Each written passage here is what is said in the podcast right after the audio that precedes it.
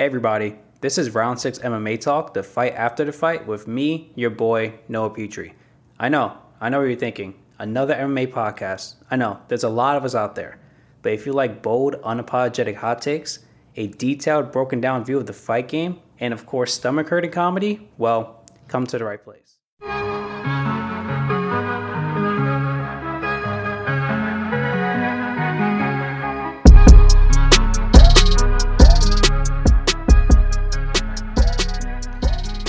What's going on, everyone? This is your boy Noah Petrie, R6 MMA Talk, the fight after the fight. This is episode 21, 21, and we're going to be getting into it here, folks. And uh, we're going to be going over, of course, this past weekend's fights, which was Corey Sandhagen against Song Yadong. Of course, all the MMA news slash drama that's going on in the MMA sphere. And on top of that, we'll be going over next week's fights Mackenzie Dern versus Yan Xiaonan, and of course, my hot take for the week. So let's not waste any time, guys. Let's jump right into it. The first fight up we have for you is Fili against Algeo. And this one was kind of debated. Um, of course, we're going to get into that later. It was all because of the third round, but I'm just going to be going over round for round and what I who I thought won the fight at the very end. But the first round obviously goes to Fili. The first thing that I noticed when uh, the fight was going on in that first round was Algeo was kind of feeling himself a little bit too much, a little bit too much showboating, which he's known to be a little bit of a showman at times, which honestly is fine. Like if you want to have fun in the octagon and, sh- and you know be a showman a little bit, that's perfectly fine. But I personally would only do it if you're winning, you're above on the scorecards. Um, and not when necessarily when a fight had just began. That's I I, I never really see the uh, the point of that one to be honest with you. But in the first round, it definitely goes to Fili. He rocked Algeo, and I think all around it, it was pretty pretty even for the most part in that first round. But with Fili rocking Algeo with a, a right high kick, definitely won him the round. Um, the second round was completely different. In that first round, Fili was applying the pressure, really having Algeo's back against the cage, making him work off the back foot. Now, in the beginning of the second round, a little bit of that was going on as well, but then Algeo starts to pick up the pick up the pace, starts to put that pressure on Fili, stand more towards in the center of the octagon, and at times had Fili's back against the cage. He was utilizing that that right jab beautifully. When he switched stances, he would utilize left jab. He did land a couple good right straights, but all in all, I think he did by far the better work in the second round. Um, now that the controversy comes in the third round. In the third round, right? The third round, the first minute and a half is on the feet, which I thought Algeo got the better of the exchanges. I think Algeo slightly edged out um, Fili in that third round in regards to striking in the first minute and a half. Then for the remainder of the fight, uh, Fili was able to get a takedown. He got a uh, arm triangle, which Algeo was able to get out of it in like 10, 15 seconds. Uh, Fili was able to get his back, then got a rear naked choke, which he was able to sink in for 20, 30 seconds, somewhere around there. So at this point, we're at the two minute mark of the fight. Now, Fili didn't really do anything off his back for the remainder of the round. He did a little bit towards the very, very end, try to get another rear naked choke, but for the most part, he just sat there and held on to position. He didn't try to advance position.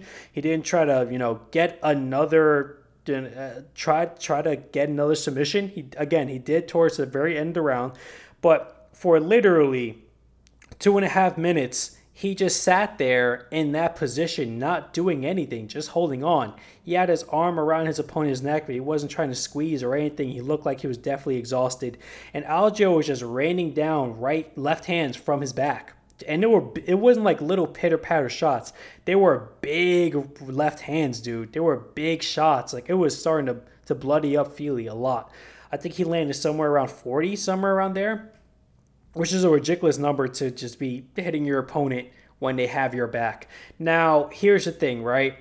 Some people are going to say it's Fili's round because Fili, at the end of the day, got Algeo's back, and it just doesn't make any sense. You have uh, you have opponent's back when you're when uh and you lose the round, like you're in a more advantageous position. But the score, the judges' criteria of scoring you have to even though us personally we might have a different kind of viewpoint at how a fight should play out and who should win a fight at the end of the day it's all it's all in regards to what the judges view and their judging criteria. And number one the judging criteria is damage. So in the very beginning of that third round the first minute and a half goes Algeo. Then yes, Fili did take him down, did get his back for a little while, but didn't do anything for another two minutes and a half. Algeo was landing damaging shots, big damaging shots to Fili from the back. Out of all places, he was landing some some devastating ground and pound, man. Seriously, off his back, and when you look at it from a judging criteria, and when damage being the number one aspect of the judging criteria in how they t- score fights, you would give the fight to Algeo, which personally, after looking at it, if I had to make a decision right now, who I think won the round, I would say Algeo. Granted, it's hard to give someone a round when someone has their back, but yes, you try to get a submission twice. The first time, arm triangle last 10 seconds. The second time, rear naked choke, the opponent got out of it and you did nothing for the remainder of the round. Literally, for the, th- the remainder three minutes, you didn't do anything. And on top of that, if he would have got the rear naked choke, Algeo get out of it, he would have stayed in that position. But Algeo didn't land any ground and pound. Then I would still give it to Fili because even though he didn't necessarily do anything with the takedown, um, he was still in a better advantageous position overall, did more work. But when you have someone like Algeo who is landing that ground and pound, even though his opponent took his back and Fili didn't do anything for the remainder of the round, I can't, from a judging criteria standpoint, knowing what the judges look for in a fight, give you the round. Because yes, you got your opponent's back, but you didn't do anything afterwards for the most part for there was minutes on end where you just stood there in that position while you were getting hit. So I think, and, and Chris Lee is the the judge that gave the fight to Algeo because it ended up being a split decision. And I respect Chris Lee's opinion, to be honest with you. I can 100% see how he got the outcome to the fight. Here's my thing with judging, right? If a if a if I think a fight went one way and the judges think a fight went another way, I'm not necessarily going to be upset. What I would be upset about is if the scoring just makes no sense. Like, for instance, if they give someone a round with that clearly they were losing that round, and you're just like, what the fuck were you looking at? Then that's when I'll be upset. Or, you know, if, if they give someone a fight, but it, it really didn't make any sense from a judging criteria standpoint you know, or, or, something along those lines, where it just literally makes any doesn't make any sense. Like I'm trying to see it from their angle, and I'm just like, eh, eh, I just can't put it together. For this one, I can logically put it together, and it makes sense as to why Chris Lee was scored the fight for Algeo. Honestly, I might have as well, to be honest with you. Now, at the moment, if I was a judge, I probably would have just did a draw for that last round. The first one, Fili. The second one, Algeo. The third one, yeah, Algeo did better work, but Fili was on his back and you know almost got a rear naked choke and another in another uh, arm uh, arm triangle submission. So I probably would have did fuck it. It's 10-10. It kind of evens itself out in that way, which would have been a split draw. I'm not opposed to draws in MMA. I actually like draws. There should be more draws in MMA. It's extremely rare that we get a draw.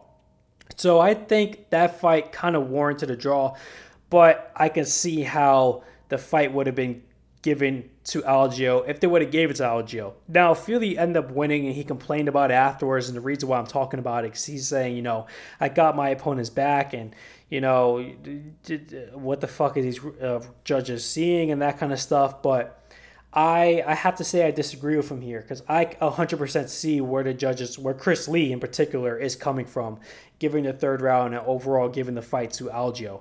So, uh, yeah, uh, I, I, I, there's controversy, but not necessarily really in my regard. Again, I can if, like for instance, Chris Lee. Some people are saying, "How the fuck Chris Lee gave the fight to Algeo?"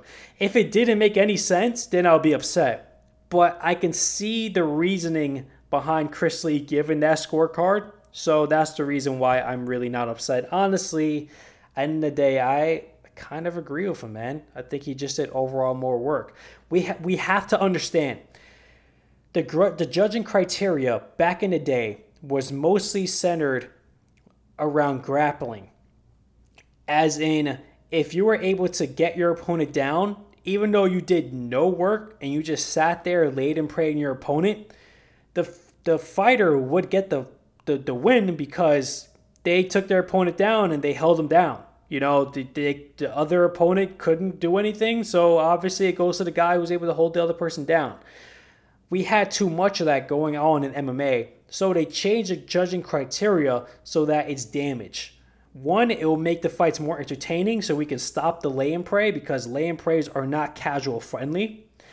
And on top of that, um, it would stop it, it would stop the overall lay and pray mentality that I just gotta you know take people down and hold them down because at that point grapplers are going to be winning everything. Because once they get their opponent down they're able to just fucking lay in their opponent they're going to be winning rounds. So striking would be basically a, a, thing of the past for the most part if we continue that rule. So they kind of overcorrected an issue that they were having at the time which was having everything centered now around damage. So now grappling is kind of not even really scored for the most part. Well, it is scored, but it's underappreciated. Getting someone's back is a big deal. Almost getting a submission is a big deal. But I'm looking at it from the view of what the judges' criteria of scoring is now, which I agree that Algeo should have won the fight based on those metrics. And I haven't listened to anyone else in MMA sphere podcast wise who also has talked about it so far. But I'm definitely going to later, and I really want to see what their opinion is on the matter as well. I know DC's opinion because he was on a broadcast. He was saying that, um, you know, you you shouldn't give someone the fight if someone else was got their back the entire time from I mean from a you know jiu-jitsu standpoint and grappling standpoint, which he is a wrestler, I can understand that. But it, it definitely goes deeper than that from judging criteria standpoint. So at the end of the day, just, goes this just goes to show you that, dude, judging MMA is hard, man. It's really not that easy. It's not the easiest job in the world. Obviously, it's not the hardest job in the world. You have people like surgeons and fucking that kind of stuff, but it's not as easy as we made to believe. And now I'm gonna get into uh, Njokuani against Rodrigues. And this fight was just pure madness, man. It was one of those fights that when you saw it on paper, you know it was to be crazy. And that fight was crazy. In the first round, in the opening minute of the round, um, Rodrigues tries to shoot for a takedown. Njokuani lands a knee. And listen, I've been watching MMA for a very long time. I, when it comes to cuts, when it comes to you know bone breakages, I don't it doesn't phase me anymore. I basically don't see it all. But this cut was bad. This cut was literally right below the middle of the eyebrows, right above the uh, the bridge of the nose, and it was fucking wide, man. It had to be at least an inch wide, a dash all the way around. It was bad, dude. It was not good. I'm kind of shocked that the the ref let the fight continue after that first round. He took a look at it. Granted, they did a good job in closing it. The cut man he he he had to prove his worth this last event because in order to close that cut, dude, and have it stayed shut, it's is borderline impossible. He can close it, but it's just gonna open up again, which he did a good job closing it. Shout out to the cut man who was on the job for that day. He was able to close it effectively. Um, the the cutman, the the doctor took a look at it, went to the went to Mark Smith, who was a referee, says you know be very wary of this. Basically, like if a finish doesn't happen, call the fight because it's it's one of those cuts that is just going to get worse. It's going to start leaking again. It's going to get in the fighter's eyes and they won't be able to see, etc. So it, it really doesn't make sense to continue to fight. If they would have stopped the fight right there in that first round, after the first round, I would have totally understand. Now, towards the end of the first round, Rodrigues did rock Njokuani and you know had him hurt. So going into the second round, Rodrigues had no time to waste. He knows for a fact that this fight can be stopped at any given moment. So he's going to try to get for the finish. Njokuani, he seemed he seemed a little off in the beginning of that second round. Maybe he was very tired. Maybe he was still dazed because towards the end of the first round he did get rocked pretty bad. But Rodrigues was able to get the TKO finish, man, and it was super, super impressive. A disgusting cut. The fact that he was able to, one, still be on his feet after that brutal knee, but, you know, have the mental wherewithal to realize that this fight can be called at any moment. I got to get the finish, and that's exactly what he did. Now I'm going to be going over the main event Sandhagen against Yadong. And Sandhagen's actually one of my favorite fighters of all time. He is an absolute joy to watch. The man, especially as of now, can really do it all. He can grapple. His defensive grappling has gotten very good. His striking is fucking phenomenal. Now, the one thing he is lacking in his game is that his punches just doesn't have any power. He's more so of a volume guy. He's going to keep hitting you and hitting you and hitting you until he eventually puts you away or just outclasses you, which he's done to so many fighters already. So, as of last week, I was talking about this fight and I didn't know who the fight would go to honestly. I had it. If I had to put money on it, I was gonna say Sandhagen because overall he has a better experience and he's been in five round fights before, which this was the first time that Yadong has been in a five round fight. But Yadong is a big puncher. He does have some really good cardio. Um, he, he he is really good at applying pressure, and he could possibly put Corey Sandhagen on the back foot, which Corey doesn't really excel at too much when he's on the back foot more so than when he's applying he's the one applying the pressure. So I I thought that he had a very good chance at possibly beating Corey Sandhagen and that the odds should have been closer than what they were. I think Corey was a was a minus 240 favorite somewhere around there, so not anything too substantial, but was a clear favorite for the uh, the betting odds. And in that first round, the first round definitely goes to Song. Song all around did better work. Um, all around did better striking. Now, what Sandhagen did do in the first round that was very, very smart was that he tried to get a takedown. He initiated grappling. And he did it in the second and third as well. But Corey Sandhagen is not necessarily known for his takedowns. He's more so of a striking guy. But the fact that you can implant that thought into your opponent's mind and make them realize that I can do this too and this is a different this is another facet of my game. There was multiple times where Corey would try to fake level changes, and Song Yadong would completely fall for it. There was one where he completely went all the way down and went into a defensive wrestling position. There was times where he ducked his head a little too much, which Corey could have timed the knee perfectly. I don't know why he didn't, but either way, in the first round, I give it the Song. Second round, Corey did get rocked a little bit in the first in the in the opening stages of the round. He didn't get dropped. He kind of stumbled there, but was able to recover very, very quickly. Maybe it was just, you know, he was off footing or something along those lines. But I did th- I did think he did all around the better work. Same thing with the third round. In the second round, he did land a nasty elbow, which opened up a gash across the eyebrow for Song Yadong. A very bad gash. I wouldn't say as bad as the, the co-main event's cut, but this one was was definitely disgusting in its own right. so that that uh and and when you're in a five round fight, a cut is the last thing you want because you're going to be perfectly healthy, good to go, perfectly fine, you know, in your right wits and are capable of fighting. But if the cut gets too bad, the cut, the, the doctor is going to stop it, you know, we, for, for logical or rightful reasons. But that thing was gushing out blood. It was clear that it was starting to get in Yadong's eyes a little bit. And in the third round, Corey Sandhagen, I think, clearly won that round. I think he clearly won the fourth round. There was someone on Twitter who said that Song Yadong won three out of the four, which, what the fuck are you watching? Maybe I can see it being 2 2. Maybe you can give Song Yadong the second round because he stumbled uh, Corey Sandhagen, but then again, he wasn't rocked.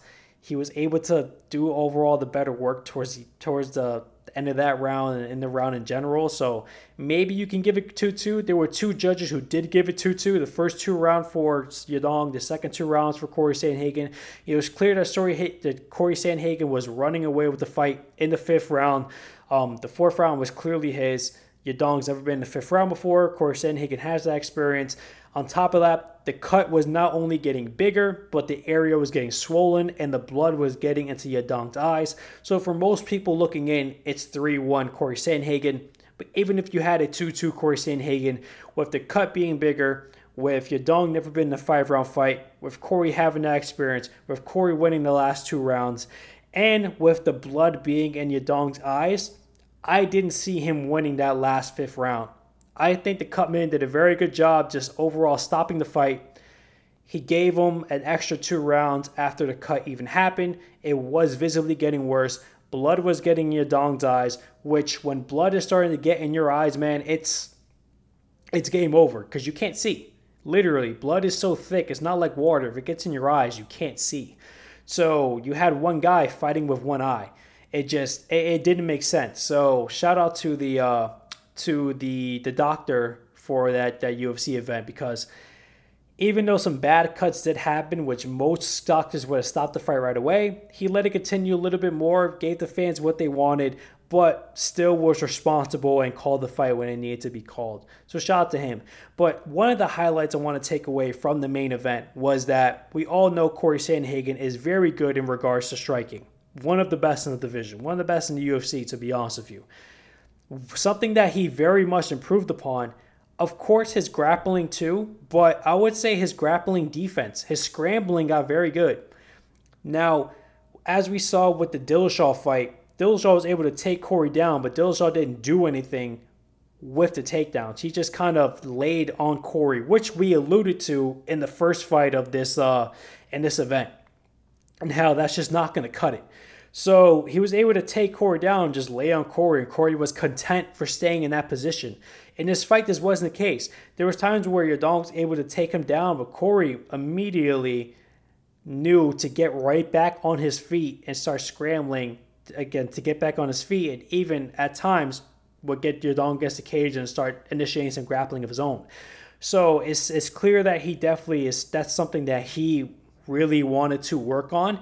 And uh, even though Yadong's not necessarily known for for his his uh, his wrestling, his grappling, but it's still good to see that Corey Sandhagen didn't do the same mistakes as before and learn from his mistakes and not just being content to stay in a position like that. So that was one of the uh, the highlights and takeaways that I, I take away from this event. Overall, the event was okay. It wasn't terrible. We did have some finishes. It wasn't great to be honest with you. When it on paper, it doesn't look that good. On paper, it didn't look that good at all. And usually when a when a card doesn't look that good on paper, it's going to perform extremely well. That's typically the case 90% of the time, 80 to 90% of the time. This was just that 10 to 20% where it just didn't look that sexy on paper and it just wasn't that sexy uh, watching it either. Uh, so uh, they're not going to be all, all first round picks, as Will Ferrell said and the other guys. But now I want to get into MMA news slash drama. And the first one up is there was a the press conference for Anderson Silva against oh fuck face, what's his name? Against Jake Paul boxing match. Please, Anderson Silva, don't lose that one. But Chael was there, and him and you know Anderson Silva kind of had a heart to heart and were buddy buddy. And Anderson Silva was saying, you know, why'd you never come to the barbecue? This, this, and that. And Chael was like, because Anderson Silva invited Chael over his house. Chael was like, I didn't know, you know, you if you were being serious, and I didn't know how your wife would feel because I made you know, you know, I, I, I was being he was being mean towards his wife and shit talking against his wife during a time where they were fighting, you know, for that bout years ago, 10 plus years ago. I want to say right around 10 years ago, somewhere around that timeline. But, you know, I didn't know if your wife would still be angry. And, you know, he was like, I didn't know if it was in Brazil. And Anderson was like, no, definitely not in Brazil. They'll kill you if you go there. And everyone started laughing. And it was just cool to see that, you know, two guys who genuinely didn't like each other years ago came around to being buddy buddy and, and friends now. So, and Chael even acknowledged that my career, nothing about Anderson and, you know, and, and a bunch of other stuff. So it was just overall cool to see, him, man. Maybe we'll see that one day with DC and and John Jones or Khabib and Conor, even though I highly, highly, highly doubt that ever happened between those four guys. but uh, yeah, it was just an overall cool thing to see. Now, shut before I get into this one, I have to give a little bit of a backstory. So, of course, we all know UFC 279. There was a complete drop off and the fights that were scheduled and what happened. It was kind of a shit show. We had a brawl backstage. People were missing weight. We had to make last minute fights. And at the end of the day, everything turned out better than expected. I would say better than the original card was going to be. Now, there were some people who took to it and said that Dana, that the UFC purposely did this, that there was no back backstage brawl or any of that other stuff, and they just because they saw that maybe you know the Chimaev Nate Diaz main event wasn't going to sell too well or wasn't selling trajectory wise because you could buy the pay per view before the fight.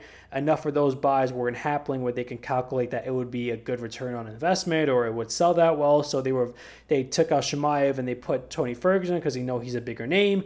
So Schaub was just saying maybe the UFC did that. Uh, Pat Miletich, who was a former MMA fighter, um, former UFC champion actually, former coach. I think no, actually, I think he still coaches now. He used to have a uh, very prominent MMA gym, uh, Miletich Fighting Systems, which was the best MMA gym in the world at one point, several several years ago, um, in the early 2000s. But he's not necessarily the brightest man on the boat. To be honest with you, he did the whole January 6th thing, raiding the Capitol. He was there. He was one of them. So, and not the brightest guy in the batch.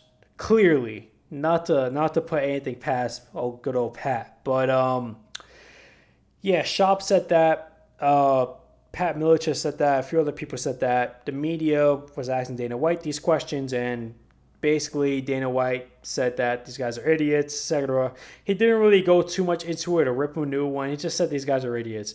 And Schaub really took the defensive on this one. I was kind of shocked that he really went this far. He was saying how, you know, Dana White wears tight jeans and rocks sneakers now and is brolic and thinks he's cool. But then again, that's what Schaub does, so it really doesn't make any sense there. And he was saying how Dana White's a low budget Vince McMahon, which was kind of hilarious. Um, and just like really trying to go off on Dana, which it didn't make any sense to me because Dana just called him stupid. Like, oh, like that was a stupid thought. Like he really he didn't rip him a new one. He didn't rip him a new asshole. He was just like, yeah, it's a it's a dumb idea. You know, like these guys are stupid. That clearly didn't happen. Which I doubt that happened, to be honest with you, for the fact that from a marketing standpoint, that's a nightmare. From a business standpoint, that's a nightmare. Now, if they would have just out of nowhere canceled the event, then change it a month later, then that's a different story. Then we can, you know, raise some eyebrows. But Imagine spending all that marketing dollars on Chimaev, on Nate Diaz, building Chimaev, building the promos, and then having everything switch in the last minute. That's not what you want in a favorable situation. That's not at all. So I'm I'm 100%, almost 100% positive that that just wasn't the case for Dana White and the UFC. But I don't, I don't think there's anything wrong with making the speculation and giving your opinion. There's nothing wrong with that at all, in my opinion. But um, I was just shocked at how much of the defensive Schaub was going on, you know, Dana White for making such a passing comment. It really didn't make sense. But then again, Schaub has been going through a lot this year. It really hasn't been his year. So maybe with, you know, people in the MMA community already not liking him and all the backlash and shit and that kind of stuff that's happening, you know, with his business and his personal life this year. Maybe it just, you know, pushed him over the edge a little bit, which he needs to uh, get out of the comment section and, you know, maybe take some time off social media if, if something like that is starting to rile him up a little bit. Then we have Joe Rogan saying if Dana White leaves and retires, then he's gone as well, which makes sense. You know, Joe Rogan's only in the UFC basically because Dana White. Um, actually it's false. I think he started before Dana White um, came around. But the reason why he stood so long in the UFC, it's definitely because Dana White. That much is for sure. They're best friends, known each other for, you know, decades now. And with people giving a hard time to Joe Rogan, cr- criticizing his commentary, if Dana White were to leave, they probably would get a give, get away with Joe Rogan anyway because uh, with uh, you know the controversy of his podcast and the controversy of his commentary, it just wouldn't make sense to keep him around. So it kind of makes sense that if Dana White leaves, Joe Rogan will leave, which I see Dana White never leaving. I think Dana White will be like Bob Abram, Abram, which is a boxing promoter, famous boxing promoter, who is like 90 years old, still putting on fights. I see Dana White being the exact same way. So expect Joe Rogan to be around for a while. Now we have Tanner Boser, who actually fought in his main card. He lost the decision. He was saying how fighters who need sports psychologists are weak. Now, he goes on to give a, a, lengthy explanation for this and still kept his backing into what he the comment that he made beforehand. he was saying, listen, if you're suffering through depression or suicidal thoughts or anything like that, definitely go to psychologist, definitely go to therapist. That's perfectly fine. He's specifically saying people who need a sports psychologist. A sports psychologist is a little different from your overall regular psychologist, regular therapist. Your regular therapist, your regular psychologist is going to go over the, the current things that are happening in your life, your troubles, etc. A sports psychologist is a psychologist specifically because you're an athlete and you're playing a high level sport. So it's like getting out of your own head and um, you know, fighting. Or a good example of this is Chael Sonnen. Chael Sonnen had to go to a sports psychologist because all the big fights that he ever lost, he got submitted by triangle choke, which is weird. And he thought maybe there's just something mental blocking that is just causing that for some weird reason.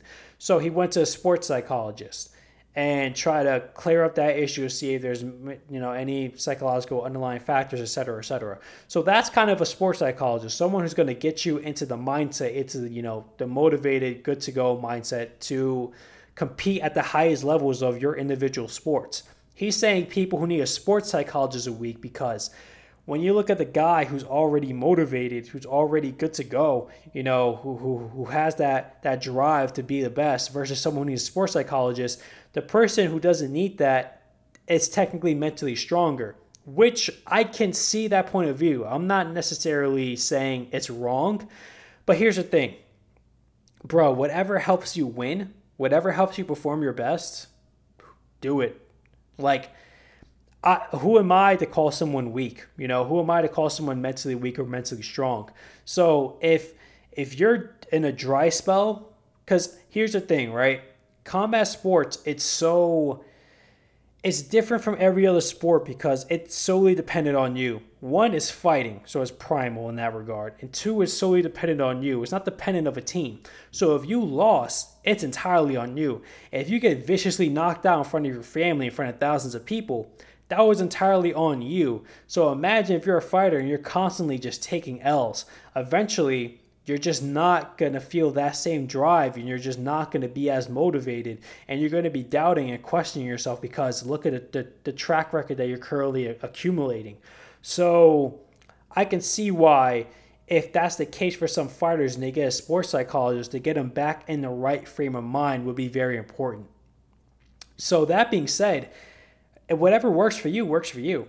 If you want to get a sports psychologist, then and that makes you perform better, fine. If you don't want to and that makes you perform better, fine.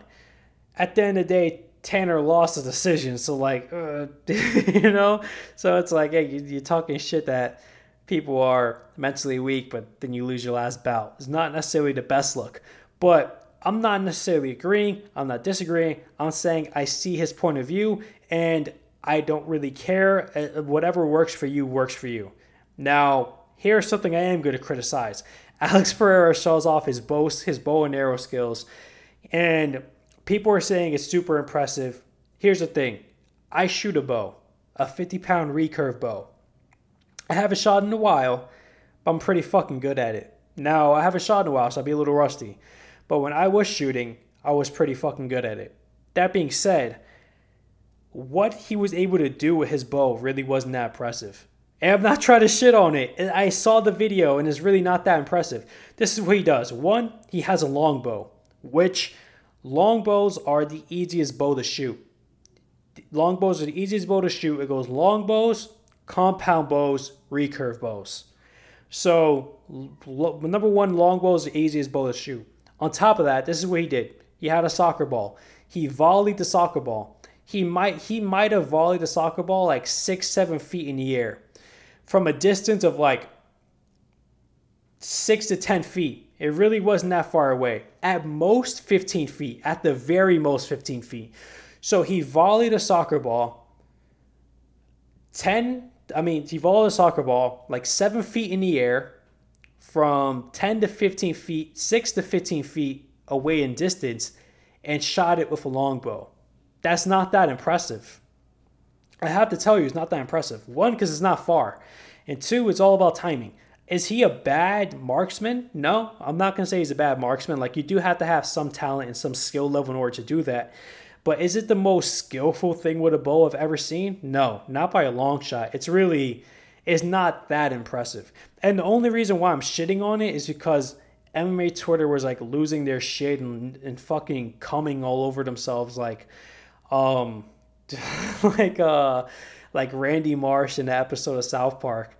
The second time I'm talking about this in this podcast, but they're just losing their shit over you know this this this uh, this video of him shooting the bow, which it really wasn't that impressive. And anyone who wants to smoke, I can put up a video of me shooting a bow. I was shooting from hundred feet away. It was the first shot of the day, and I hit almost center mass in the uh, the target. I was like six inches off. That's far more impressive than volleying a soccer ball five feet in the air, ten feet away from me and hitting it. That's pretty fucking easy. So, yeah, again, I'm not trying to shut them. I'm just trying to say it's really it's it, they're going a little too hard, saying that it's the most impressive thing they ever saw.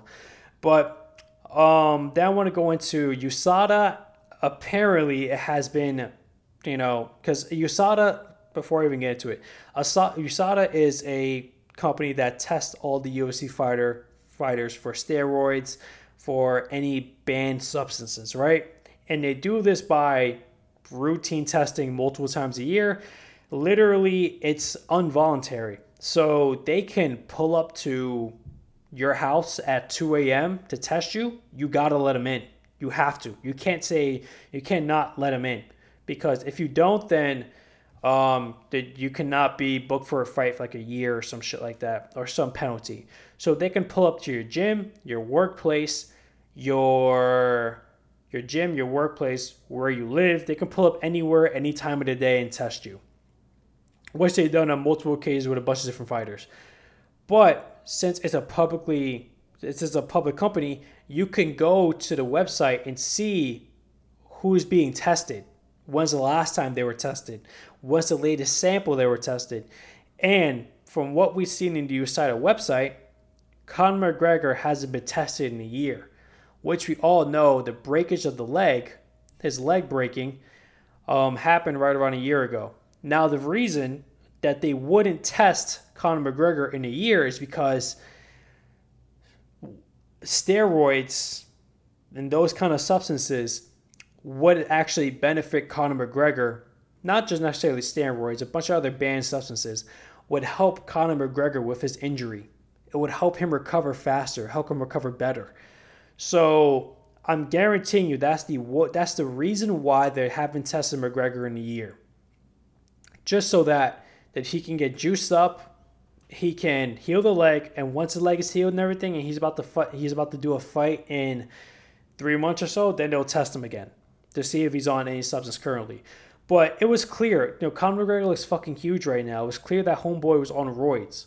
It was 100% obvious that he was on roids. He's clearly using something and it's definitely because the breakage of the leg. So I'm not trying to say the breakage of the leg justifies it. That it shouldn't because there's other fighters who are also going through injuries and they're getting tested. So he shouldn't be an example of it. But it just goes to show you how much of a bullshit system the USADA program is because it claims that you know it stopped you know cheating in MMA, which has no scientific backing for this claim at all.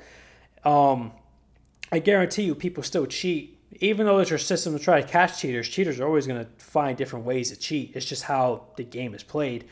Um, and on top of that, they're not they, they don't have to legally announce when they caught someone cheating.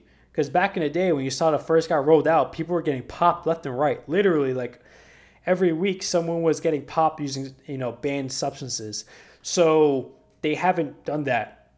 They, they have got away for that for a while now and it when someone does get popped for a substance, it takes two years for uh, for for them to be eligible to come back into the sport again.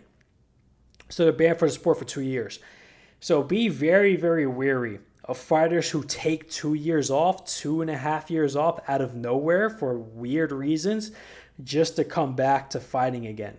So be, be, be very cautious on that. I'm not saying they're test. I'm not saying they're they're on steroids or on roids, but I'm just saying keep your eyes open. Have skeptical hippo eyes. But It just go again, just to show you how much of a bullshit system the USADA program is. You're not testing fighters. I mean, you're not testing Conor McGregor because he's a big money fighter, and you you need him to sell pay per views, but you're testing everyone else. So it, it's just it's just bullshit. Now I want to go over Aldo announces Jose Aldo announces his retirement, and I usually I don't go over retirement um, in MMA for the fact that eh, you, MMA fighters they retire for three months and come back, but if I, I since Aldo's a legend, I really have to go over his career, which it kind of sucks because when you look at the the latest stretch of his career, which at 135 is actually performing very, very, very well. Um, he's his stint at 145 towards the end was a little rocky, but dude, he was undefeated for, you know, he had a win streak, a crazy win streak for like six years, man. And he was the man in WEC. He was the man in the in the UFC when he got balled out by, by uh, by Zuffa, LLC. When WEC got bought out by Zuffa in the UFC, um, for a while there, he was the man at 145. He was the face. He was the pound for pound best fighter in the world. Course, you know the McGregor thing happened. He's able to get the title back. You know, he had a very up and down career towards the later end, the later stages of his career. But um, dude, he he's an absolute legend. Uh, most will regard him as the overall pound for pound go at 145. I personally don't do that. I don't believe that, but he's definitely within the top three, no matter who you argue. Um, and he had such a fucking amazing career, man. And I'm happy that even though I think he won his last fight against Merab, which if he would have won, he would have got a second title shot at 135. At this, you know, later stages of his career, which is fucking unheard of. I'm happy that he's going out on his own terms. He did lose his last fight. It was very close. I thought he won and he's he's going out before you know he he's one of those older fighters who are getting viciously knocked out by the younger guys. So I'm happy that he's choosing to go out on his own, his his own terms. He would definitely be a UFC Hall of Famer. Now I want to get into the Petrie predictions portion of the podcast, and we're going to be going over UFC Fight Night Dern versus Yan. Now I'm going to be going over Dern versus Yan, Yan Xiaonan, and Dern has a very good chance in this fight because we saw what Carla was able to do on the ground against Yan Xiaonan. She was able to put a real beating on Yan Xiaonan. Then again, that's Carla Esparza, and Carla Esparza's grappling is, ex- I mean, Carla Esparza's wrestling is extremely well. It's the best in that division. Dern doesn't have that level of wrestling. She is a very good grappler. She's a very good submission specialist. But here's how I have the fight going. If Dern can't get Yan Xiaonan to the ground in the first round, Dern's going to take a beating, a very bad beating. I personally don't see Mackenzie Dern being champion in this division ever. Um, I, I just think that skill set wise, striking and wrestling wise, she has improved in her striking a little bit, but wrestling wise and everything else, I just think that she just, even though she's a fucking jiu jitsu ace and she's beautiful as fuck, but I don't think that. Uh, I, I just don't see her being champion in this division, especially when you look at you know all the heavy hitters in the division that is already there. And now we're gonna go for my hot take for the week. And my hot take for the week is super random, but it's something that I thought of the other day, and I think it makes perfect sense. I personally think DC should be next in line to run the UFC after Dana White. And the reason that I say that is because one, it's not going to happen. It's not going to happen. Dana White is already groom. I'm not going to say grooming because it makes Dana sound like a pedophile, but he's that's the only word that comes to mind. But I, he's he's currently grooming someone for that position just in case you know if Dana White size leaves or if anything happens. It's not Sean Shelby who's a matchmaker for the UFC. It's another guy. I'm blanking out his name. Maybe he'll pop in later on, but it's that guy. Now that guy is uh, very much not like Dana White at all. He's the exact opposite of Dana White. He's not very loud, not very outspoken, um, kind of plays behind the shadows. He's more like a Scott Coker kind of figure. Now, I think DC will be a great fit in regards to being next in line to run the UFC because one, everyone loves DC. D, all the fighters love DC. Everyone loves DC. He's a two division champion. Um, he's a, a, a two time Olympic gold wrestler um, a two-time Olympic, uh, two-time Olympic wrestler.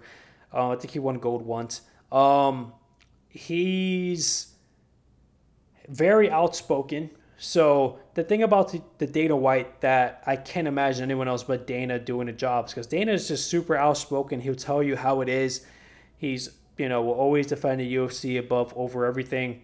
He is just solely focused on money. He's a very good promoter. I'll give him that. He's a very very good promoter. Say what you want about Dana White, the man is very good at doing his job. But I can't imagine someone who is very soft and and you know uh, more want to play behind the shadows and that kind of stuff being the face of the UFC because the UFC it is kind of like it has this brand identity of like I don't want to say far right conservatism but a lot of the people who are in in, in MMA are super far right man or super conservative. So there's people who are you know very outspoken you know believe in the freedom of speech and First Amendment and a bunch of other stuff, and like would go to battle at any given point, and it's just like the the overall dynamic of the uh, the fan base of the UFC and kind of like the brand of the UFC, which it, it it's just fighters of the fighters in the UFC or fighters MMA in general. A lot of them are very you know out there, very conservative in that exact same manner. So I'm not saying DC is like that, but DC can be very outspoken, can, you know, talk to the media, can give his opinions and his hot takes in that same kind of facet, the same way that Dana White does. Not only that, but DC has a unique standpoint because he was a former fighter. So he knows exactly how it is being in the octagon. Not only that, he's one of the greatest fighters ever. He's easily top 10 greatest fighters ever.